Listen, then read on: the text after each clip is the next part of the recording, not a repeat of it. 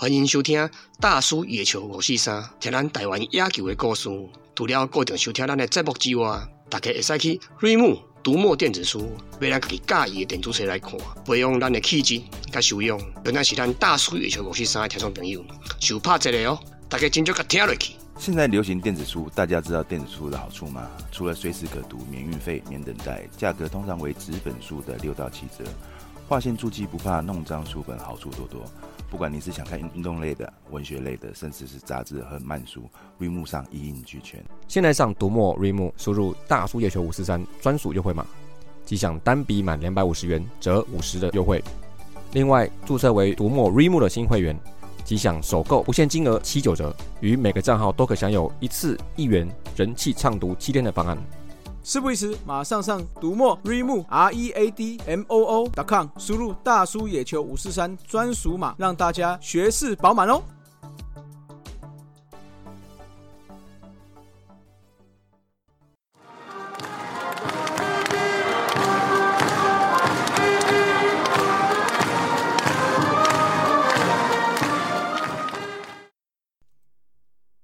欢迎来到芳疗五四三啊！今天我们的特别来宾非常的特别，学历很高，然后 师大的硕士啊，然后戴着一副很一般的学生眼镜。你走在路上可能不会说觉得他是一位很始终、很疯狂的棒球迷，或甚至他是运动相关产业的从业者。那他本人呢，运动世界的文章已经将近五百篇了啊，这个可能跟打五百轰差不多一样的难得。好，然后阅览的人数粉丝早已破了两百万大关，啊，这个在这个领域算是名人堂等级了啊。而且他本身呢，我这个比较佩服，就是他有在打棒球，啊，然后而且担任最重要的投手的位置。我们现在欢迎我们惊魂不灭、既浮游于天地的迷你苏打双的铁粉，以陈强为笔名撰文记录棒球不对的陈强来。嗯，Hello，大叔野球五四三的听众们，大家好，我是陈强。呃，很高兴今天有这个机会跟大家一起五四三讲一些平常不会在粉砖啊或者是文章里面跟大家透露的一些小东西。哇，那所以看起来今天陈强大有备而来啊。我们先聊聊看陈强大最近的近况。最近在忙些什么？然后有没有什么秘密的活动可以跟我们爆料一下？呃，因为现在这个时候这一天是十月三十一号，那我下个礼拜会跟球队的队友去台南看总冠军赛的第四场。呃，希望到时候有机会在第四场就抛彩带。对，抛什么颜色的？这 个这个我都那个保留保留。那个不管是哪个颜色，我都我都不排斥啊。好，那我们先陈强大稍微简单的聊一下成长的背景，然后是怎么样跟棒球这个结上这个缘分的。我住在新庄，在国小的时候，中信金到学校办乐乐棒球的营队。我那时候虽然没有直接参加这个营队跟那个活动，但是至少我这个印象跟记忆是有球队到学校里面来。那其实我在国小的时候还没有真正接触棒球或开始看棒球，缘分跟对棒球的启蒙是在国中的国一下学期。那时候有同学开始看棒球，我跟他还蛮要好的，所以就耳濡目染之下有一些兴趣。那非常有趣的就是，我人生第一场看的中华职棒转播，就是中信金十七比六击败金龙牛，就美丽的啦，哎呀，就 就美美丽的误会啊！我那时候想说，哦，中信金看起来蛮强的，结果没想到那个一场误会，而且那一场就是还蛮有指标性意义跟历史意涵的。就是那一场比赛是郑昌明三加手背，还有黄国玉完全打击那一场。哦，对，那那是我生涯第一场看的棒球比赛，所以我从那之后就钻研跟查很多资料，跟看一些官网的东西跟讨论，然后慢慢的认识更多球员，跟看更多更多比赛跟报道。所以我觉得我跟中华职棒的缘分是在那个时候慢慢发展的。看，就是像我们之前有聊过说。有一些人，他第一次看球赛的时候，就是会看到一些特殊的记录的时候，哇，那你就会就会特别印象，特别印象深刻，然后甚至你就成为那个人的球迷，这个有可能。对对对，就是因为他在你的生命经历里面扮演一个非常重要的角色。那是大概什么样的机缘呢？就是开始撰写就是棒球相关的文章。嗯，对，你这个伟大写手的这个 关于伟大什么呃，跟刚刚前面讲的高学历让我压力非常的大，因为我觉得在我之前还是有很多前辈跟比我厉害的人。因为讲一下学历这个嘛，Jacky 也是学霸。对，那个我是师大硕士，他是台大硕士啊，这就是永远都比上不足吧。但是我还是在我能力所及范围，都尽量努力。那开始写棒球，这个因缘际会，在大学的时候，刚刚就讲我从国中开始看嘛，我支持的球队是中信金，但是他在我高中的时候解散了。解散之后，心灰意冷，搞木死灰，跑去，然后。开始把重心放在大联盟，看中华职棒会触景伤情嘛，想说啊，中信金不在了，好难过。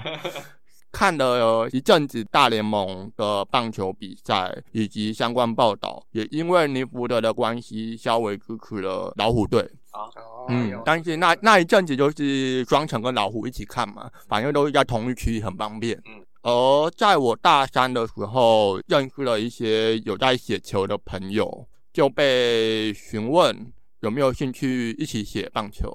其实那个是一个叫 MLB 大告的粉丝专业，那个 Jacky 本身也是团队里面的其中一员。他也写过嘛，对不对？对对对，大告里面那时候有接近十位成员，然后 Jacky 也是其中一位，所以我们差不多从那时候是二零一三年就已经开始在做这部分的耕耘跟经营了。可是对我来说都是无心插柳柳成荫了。想说只是有一个脸书平台或者是粉丝专业，可以分享一些自己感兴趣的东西，或者让双城的较为冷门的队伍有更多一点点的能见度，然后让大家知道两季以外的球队。没错，我是觉得那个年代就是二零一三年前后。或者是一直到现在也都还是主流媒体或者是主流的视角都是在少数球队，那是还蛮可惜的。但是幸好，因为这几年慢慢的很多球队本专不止双城，很多像运动家或者是勇士，还是白袜或者是对吧？那战报，哎，对，蛇战报也对，可球战报也非常的优质，对对对，我也很佩服。所以就是雨后春笋都冒出来，所以我觉得这个是一个好现象，也是在二零一三那时候加入大道的时候没有想过未来的发展会这个样子的情景，在大告里面。我要特别提一个叫火光火光大大，对，他是国民的球迷，当初都是他把我拉进去打稿的。虽然说火光大大后来没有继续写棒球，他就专心在他的工作上面，就慢慢淡出写作圈。可是我觉得他是我在写作领域一个蛮关键的引门人吧。然后像去年国民拿冠军，我也有非常的恭喜他。他虽然最近几年没有在雪球，可是还是有看棒球，这个也是非常奇妙的缘分。所以这段经历啊，我觉得应该也影响了你往后的一些人生的兴趣啦。嗯，那因为那我们也大概知道，您在读硕士的时候，嗯，您的论文就是一个以棒球为主题的一个研究。然后叫做以眼球追踪研究观赏中华职棒球赛的行为，听障与观障经验，算是一种行为学的追踪跟记录，还有研究。嗯，没错。当初大概是怎么样的一个想法，然后去做这个研究？因为我念的研究所是特殊教育学系研究所。简称就是特教嘛，特殊教育。那在讲我的论文之前，我想先介绍一下我在师范大学的指导教授江一春老师，他现在是特教系的系主任。那我当初会请江老师当我的指导教授的原因，就是因为他非常的热衷投入在身心障碍者对于运动的倡议。那他自己也有在推广地板滚球或者是轮椅的肢体障碍者相关的运动，因为他认为。运动这种东西不只有一般人可以享受，身心障碍者他们为了不要让身体机能慢慢退化，所以运动对他们来说也是很重要。那因为我想要做跟棒球有关的，这个也是运动的一环，所以我才请江老师指导我的论文。那也很高兴，江老师让听障跟眼动跟棒球做一个不错结合，让我去努力。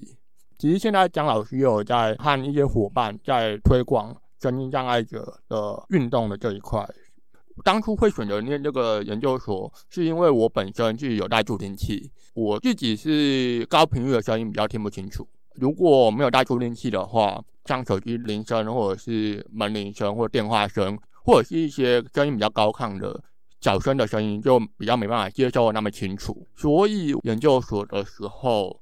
想说念特殊教育研究所可以多学习听觉障碍相关的知识或者是专业技能。当初就抱着这个想法去报考特殊教育研究所。那因为这个原因，所以我想要做跟听觉障碍有关的论文作为我的研究题目。其实当初一开始，我的指导教授知道我想要做听觉障碍的题目，嗯，跟我 meeting 讨论要怎么把这个题目跟我的兴趣做结合。那其实我的研究所的教授们、同学们也都知道我很热衷棒球，所以跟我的教授也知道，如果可以结合的话，就是美式一桩。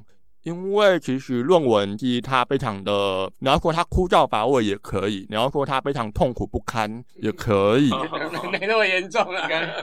对，因为在写论文的研究生们都是在一片文献海或者是做实验浮浮沉沉，所以假如说可以跟兴趣做结合的话，比较没有那么的崩溃。但是当然还是很崩溃啊，但是程度稍微可以减少一点。所以就是尽量在结合的时候，用我的教授有个研究仪器，它叫眼动仪。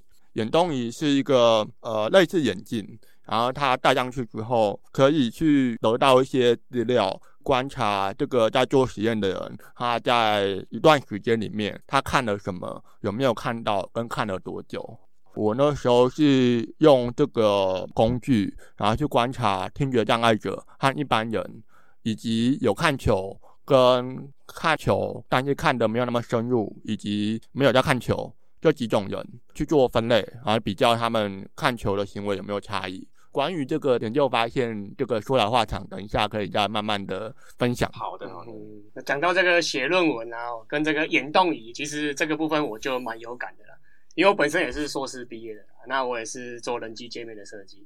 那因为我们那时候在探讨的时候，就有那个 F 十六战机嘛，它也是用眼动去监控那个飞弹的方向这样子，所以这部分我也是稍微蛮有感的。那虽然说我的论文领域跟陈强大不同领域啦，但是其实实验设计跟方法论是类似的手法哦。那可以简单说你的论文哦，那后来有没有跟生活上啊，或实际现实上啊，或者是跟哪些团体有被拿来应用过？我是去年毕业，所以我的论文从发表到现在也才过了。不到两年的时间，所以至于应用那一些，我认为可能还没办法那么快的有实物上的应用或者是发挥。我可以先分享一下论文的结果，就是研究发现，因为我在做眼动实验的时候，是把受试者要看的影片分成两段，一段是转播画面，一段是现场录的。那转播画面差不多一分钟的那个时间长度，左下角会有广告跳出来。相信大家在看转播的时候，可能也会有一些印象，或者是平常可能会注意到一些广告跳出来。但是我在做眼动实验的时候发现，其实有注意到广告的那个小小的框框跳出来的人其实不多，代表说。转播的过程中插入那个广告作为行销，可能需要再经过进一步的设计或者是安排。例如说，它跳出来的位置或者是时间长度，可能需要再做一些调整，才可以有更好的效果。不然，如果广告商都已经特别花广告费露出，可是并没有太多人注意到它，那这样其实就没有发挥很好的效果。那另外，现场的那一段影片。我们可以看到，我录的影片在内野录，上方是内野，下面是啦啦队在跳舞。研究的结果分析，平常有在看棒球的人，他们会关注的画面是在球场上；然后没在看棒球的，他们的目光会集中在啦啦队上面。那我们可以从这个现象去知道什么事情呢？就代表说，啦啦队是可以吸引比较没在看棒球的人的球迷的球迷啊，没就是。就是你在看影片的时候，那些平常没在看球的人，他比较会被拉拉队吸引住；然后有在看棒球的人，他就可能平常已经看够多了，就比较会看球，或者因为他本来比较有兴趣的就是球赛本身，而不是拉拉队。那这个对于球团的启发或者参考，就是拉拉队的确是有助于吸引对棒球比较没那么兴趣的人他的目光。所以，如果他希望把客群或者是球迷扩大，吸引那些平常没在看棒球的人的话，啦啦队会是一个可以参考的方向。有没有？有没有那些高阶的主管们，不要再酸我们高学历哦，那个论文只是一个冷冰冰的书躺在那边。其实对社会、对这个广告商哦、对这个球团都是可以有帮助的哦。那我觉得这个结论啊，我觉得球团或是行销团队哦，不应只是针对视障啊、声障或听障等等的去参考这个论文啊。不同的族群啊、不同职业的人啊，或者是刚才讲的嘛，非球迷的球迷们哦，也可以去应用这些技术来区别这些客群啊。嗯。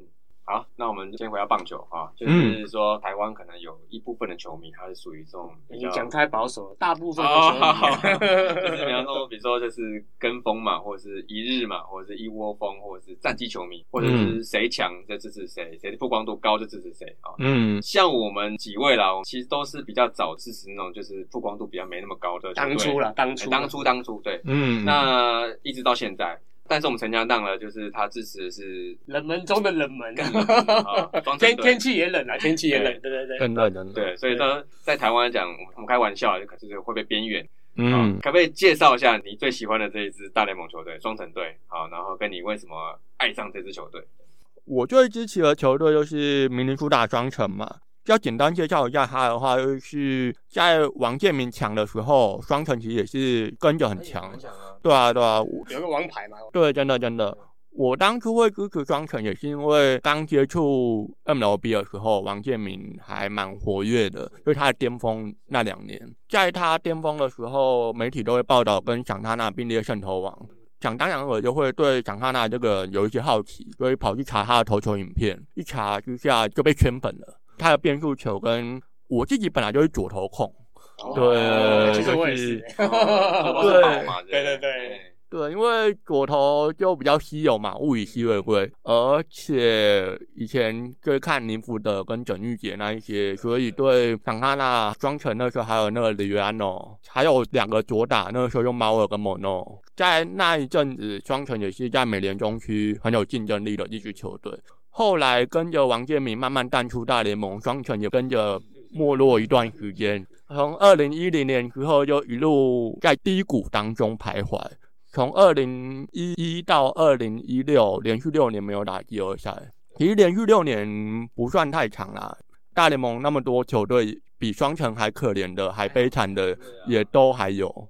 但有时候觉得双城的关注度是相对没那么高。可是我不认为这个会影响到我对双城的忠诚程度，毕竟他们对我来说都是非常值得被支持。虽然说猫儿退休，可是他们还是有很多球员不错。会喜欢这支球队的另外一个原因，还有就是他们的队名还蛮特别，就 Twins 嘛。我还记得我很久以前在刚开始使用 PPT 的时候。就我相信，在听节目的听众朋友，有些也是 PTT 的使用者，乡民，对对，就是大家的所谓的乡民。虽然说 PTT 也是有点没落当中，可是我相信很多人都有用过啦。对，一直在用了，用到现在。对，我还记得我当初有闹过一个笑话，就是我想要把一篇双城的文章转录到双城版。结果我转入到 Twins 版，然后然然后 Twins 版就是那个，然后 Twins 版就是那个香港女子团体那个，对对。对，反正就还蛮 好笑的，就闹了一个笑话。但是还好，Twins 版那个时候没有什么人气，不然我可能就会被水桶啊，或者就被举报。我就默默的跑去 Twins 版把文章删掉，然后转，然后而转入到正确的 呃双层版。因为因为双层版的版名是前面有 M I N，所以对，他要跟 Twins 版做区分。而且 PDD 还蛮有意思的是，PDD 的版非常的琳琅满目、五花八门。所以假如说你在 Twins 的版名没有打 S 的话，就 TWIM 嘛？PDD 也有这个版，就是双胞胎版。哦双胞胎版，然后就是双胞胎。对，然后里面都是各种要讨论双胞胎教养或者是双胞胎的议题。对，这个非常蛮有趣的。Twins，明明说到 Twins，有三个不一样。对，而且。我后来也因为双层板版主长期空缺，所以我后来也应征了双层板的版主。结果这个也还蛮有趣的，当初一个把双层板的版名转录转错的，后来居然变成双层板的版主。所以你看，就是如果要抛有关于双层的这个文章，眼睛再放亮一点。真的，真的，其实现在双层版也是有我在发文灌水，居友没有进去灌啊。其实记者常常开玩笑说。全台湾的双城名可能只有我跟他两个人，但是我真的要郑重澄清，绝对不止两个人，因为我自己在经营双城粉砖或者社群的途中，我也有认识跟接触到很多双城的球迷，不敢说很多啊，但是绝对比大家想象中还要多，大概保守估计有超过十个啦。对，不错不错了，不错，两位数了，两位是两只手数不完。对对对对对，而且这个。其实我也觉得，所谓球迷啊，就是重点是重质不重量。对，因为每一个就是双城的球迷，有一些可能是在明尼苏达有待过，所以才会因为地缘关系。一般都是这样子。对对对，我就我就有认识一个呃球迷，他是有在明尼苏达大学念过书，所以他那时候看了很多双城跟灰狼的比赛。灰狼。然后因为明尼苏达真的很偏僻，然后很无聊，所以他们下课。他们下课之后，除了看球之外，就没有别的休闲娱乐了。喝啤酒又太冰了。对对对对对对对，所以我自己也觉得蛮幸运，就是身边认识的双城球迷都是非常投入跟非常的热血的。对啦，讲到这重质不重量哦，这个值就比水手的球迷还好 了。开玩笑，开玩笑，下次再找水手球迷来让我们访问一下。好，讲到说看球赛哈，那我们跳一下这个时空，我们回到台湾的部分。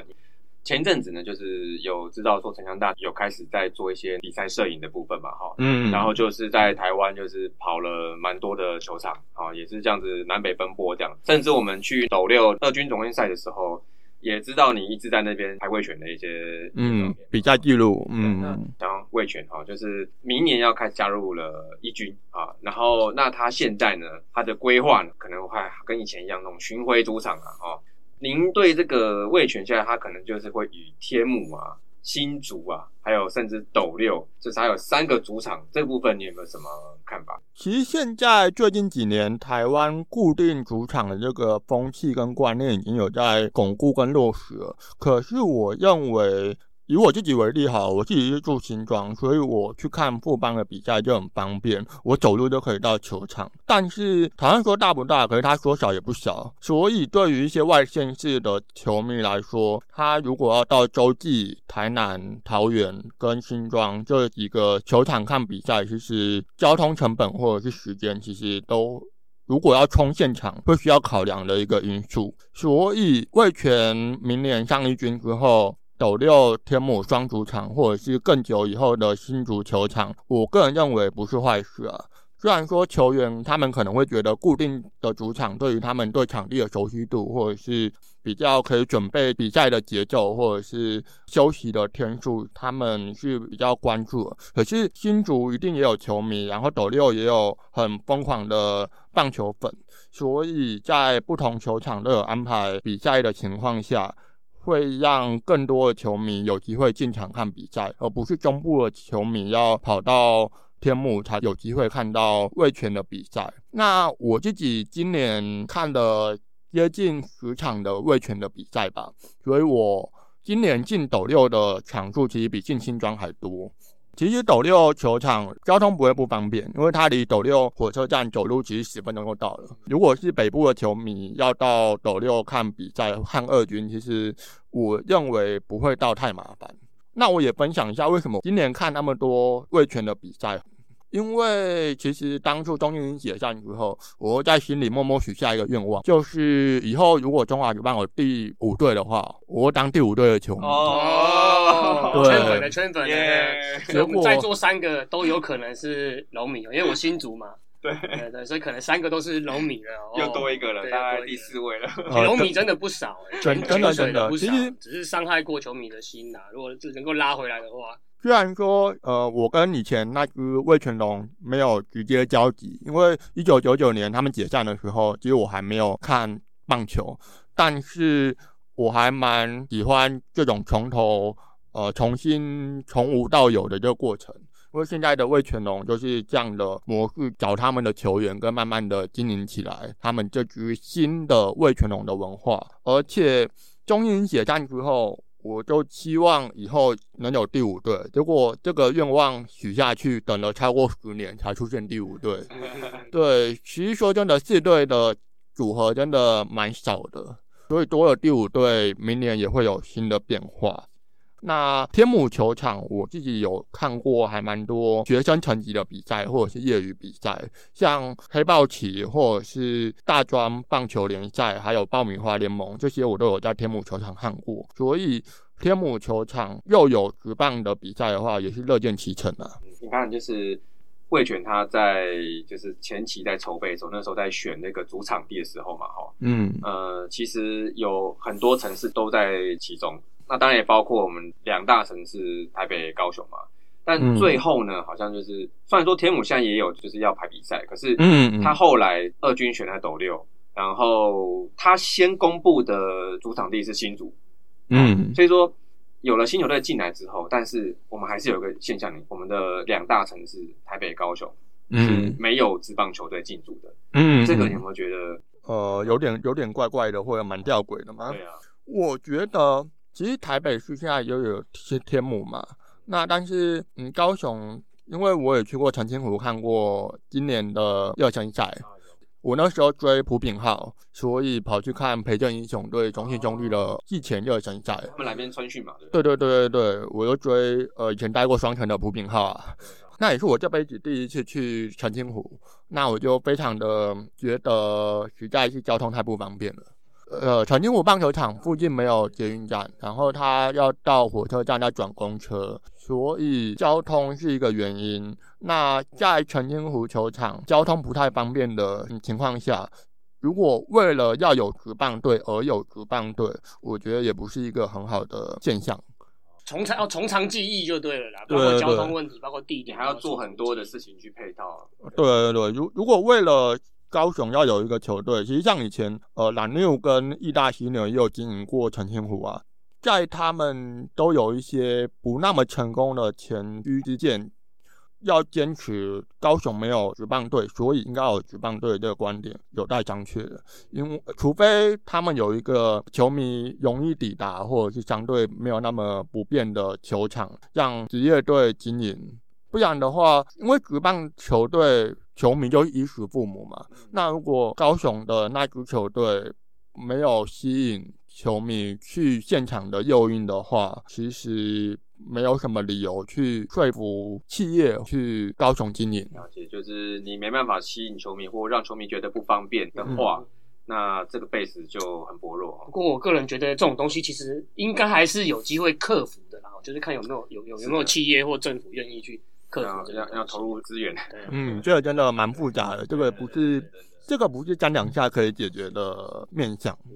啊，台北台北其实天母那边，我前阵子有看到一个报道，是说天母那边的居民普遍不太喜欢棒球场。前长久以来都不太前几天我看到一个报道啦，说那个房市啦，呃，就是在球场附近的地呃房价基本呃都会比较上每平都有上升一点，那就只有天母是下降。逆势下降对，那表示附近居民应该是呃他们的他们的观念跟他们刚好跟其他地区都相反 了。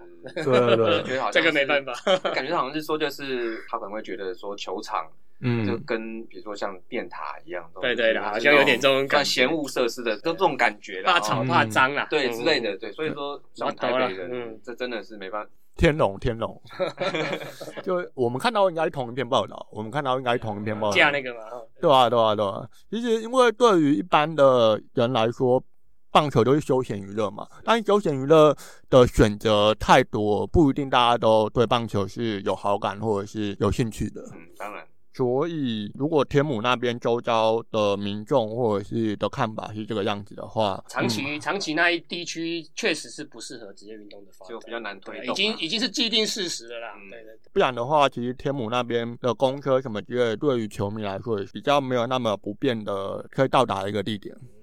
好，除了这个，我们刚聊职棒嘛，哈，那除了职棒以外，哈，就是因为你这个拍摄的这个这个工作，那你也拍了很多二军或甚至业余棒球的一些赛事。然后我们也知道说，你常常在粉砖上面也会分享非职业比赛的一些球员啊，然后跟一些一些有趣的故事。那嗯，你依你这样子看业余棒球，还有跟这些棒球的这样这么久以来，就是你有没有觉得，就是说，是这个层级的差异跟它的发展有没有什么不同？当然是技术层面一定有落差，因为职业它是一个需要选秀或者是层层挑选才会到达的地方，所以其实职业的成绩它一定是比业余，例如爆米花或者是其他球队的落差是存在的。但是我会去看二军的比赛，跟我会去拍黑豹旗或者是看一些大学大专的比赛。我的想法是不是只有职棒一军的棒球才是棒球？棒球的发展就像一个金字塔一样，就是最顶端的，就是呃最顶端当然是大联盟那一些旅外的少数珍珠，对。但是在台湾的话，金字塔最顶端就是职棒一军嘛。用一个金字塔去形容的话，它是经过一层一层的培养跟一层一层的竞争，可是。呃，好比说陈浩伟、廖健富他们，他们在高院工商的队友，有一些没有打职棒，可是他们也是打到了河库、台电或者是其他城市队。那那一些对于他们来说，也是一个职涯的选择。棒球对他们来说，都是前往那个职涯的途径。而且看职棒以外的比赛，有时候会看到平常看不到的，例如拼劲，例如热血。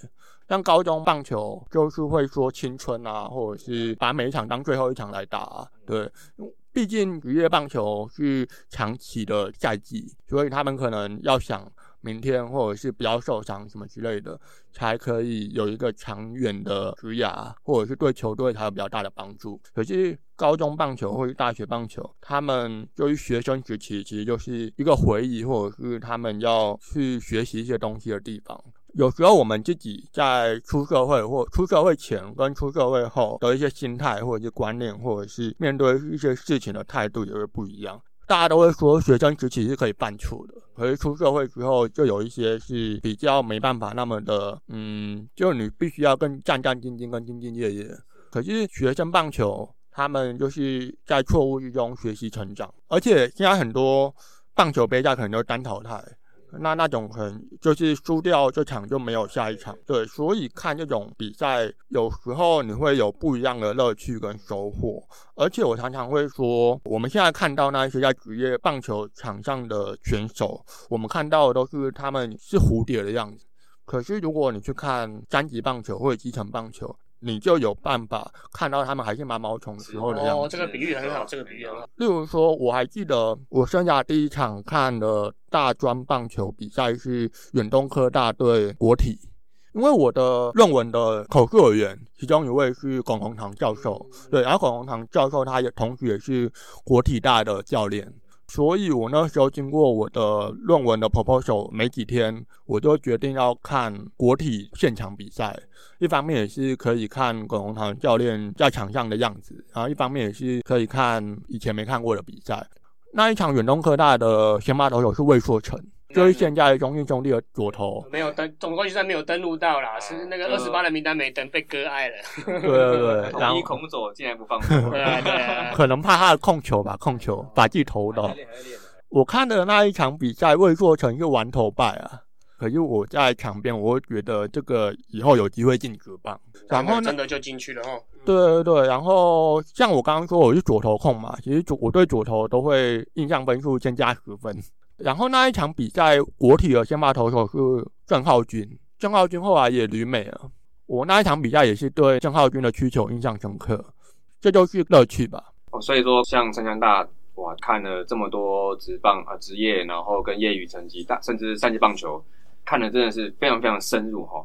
想问你有一些影响力或是能力的话，对于现在的中职啊，跟台湾棒球运动，你有没有什么建议，或者是你想可以改变的地方这样？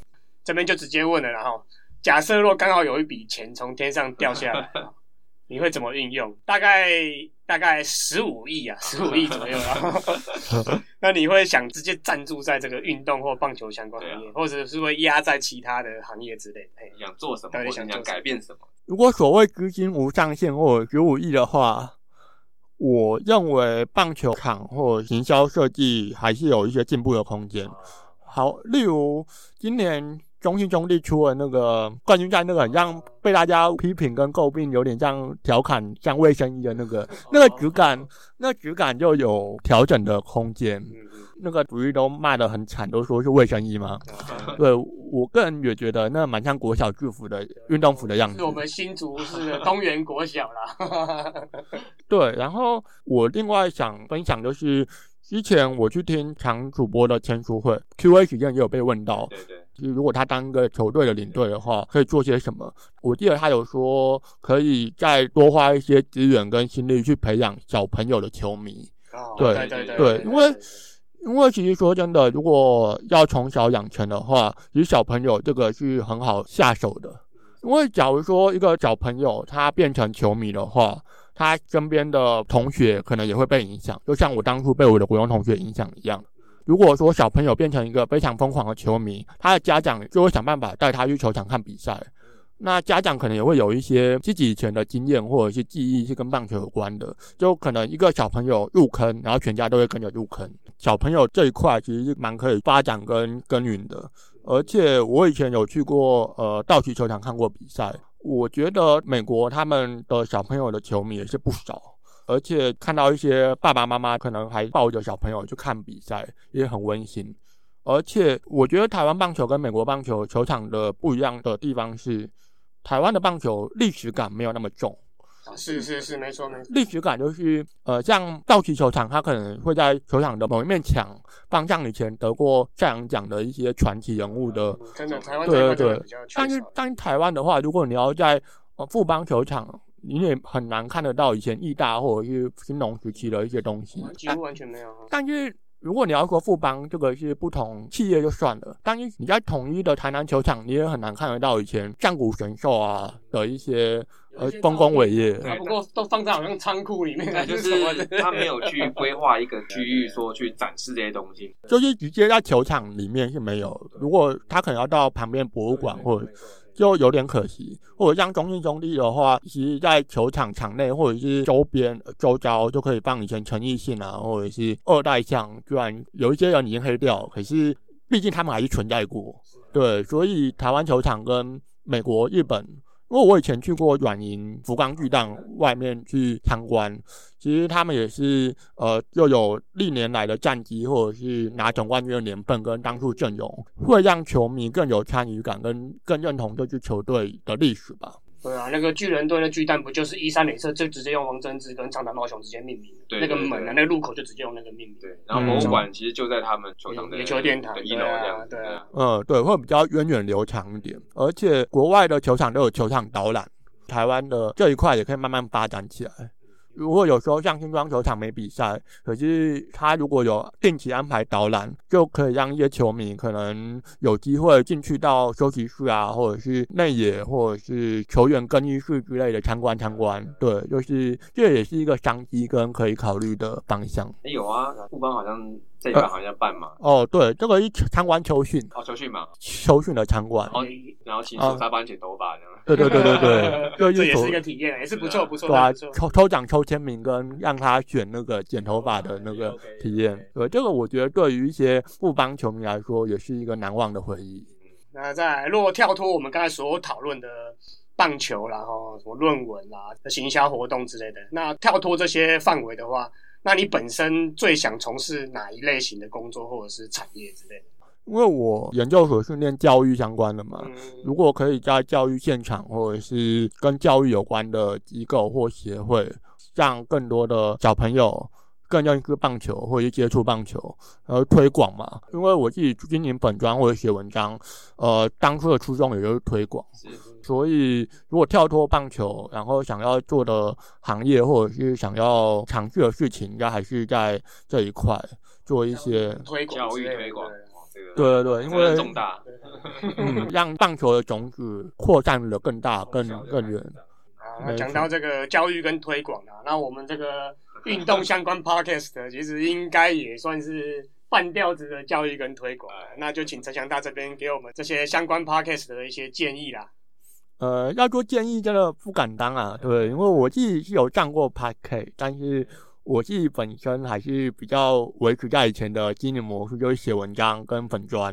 那 p a K 就是可以让大家在通勤或者是做别的事情的时候，有一个可以吸收资讯跟新知的一个平台跟管道。那我真的很佩服各位，对，就 是继续加油跟继续维持热情，因为我觉得热情比什么都还重要。谢谢，谢谢，一起加油啊！嗯，坚持下去，坚持下去。没错，感谢陈强大很多的分享啊。那其实陈强大的论文哦，我是有 K 完的哦。那他第一页就引用一一首哦奶茶嘛，刘若英的歌。哦，我是奶茶的粉丝，奶茶粉的，我也曾经看过本人啊。哇，这也是一个电影啊，《胜者为王》的主题曲啊，那叫做《一路走下去》啊。他写的这一段让我蛮感动的，然后，然后他有一段是写说，原来人生总是不止这样嘛，哦，不免不了跌跌撞撞嘛，那要面对的和要承担的哦，永远都超乎想象。那练习适应每天的不一样嘛，怎么可能会毫发无伤呢？哦，那学习要学着在失望中找希望啊，哦，抬头是一片的星光啊。